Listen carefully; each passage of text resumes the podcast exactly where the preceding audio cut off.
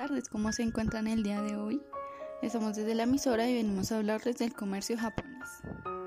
Bueno, el comercio exterior es un elemento esencial de la economía japonesa, pero el país no está totalmente abierto e impone amplias barreras no arancelarias, especialmente en el sector agrícola.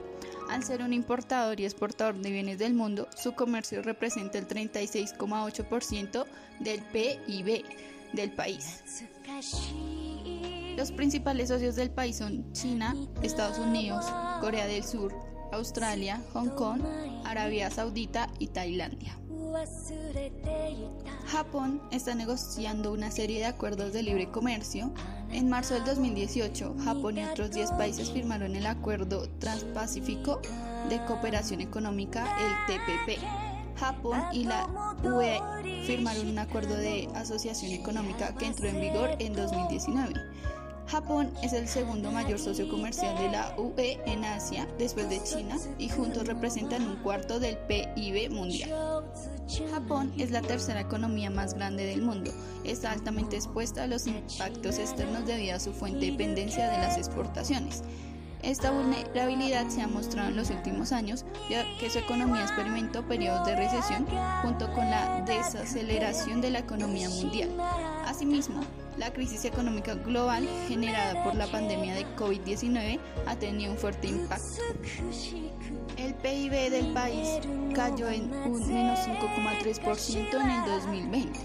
Uno de los principales factores tras el colapso fue la drástica caída del consumo interno, que representa más de la mitad de la economía japonesa. Las exportaciones cayeron drásticamente a medida que la economía global se veía afectada por la pandemia. Japón exporta principalmente vehículos motorizados, repuestos y accesorios de vehículos, circuitos integrados electrónicos, microensamblajes, barcos y embarcaciones y aceites de petróleo.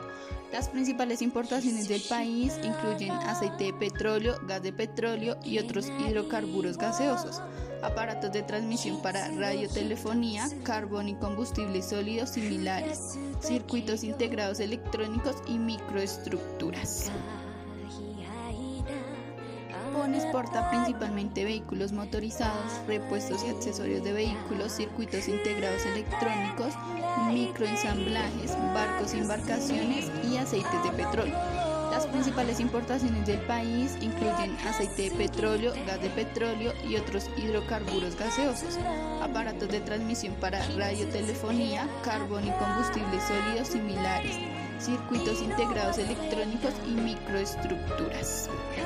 Según los datos del FMI, Fondo Monetario Internacional, el volumen de exportación de bienes y servicios debería equivaler a un 9,6% en 2021, reponiéndose la tasa negativa registrada en el 2020, generada por la crisis económica global de la pandemia de COVID-19. Lo mismo aplica al volumen de importaciones, que debería aumentar en un 8,3% en 2021 en comparación con el 2020 cuando se registró una tasa negativa de menos 8,3%.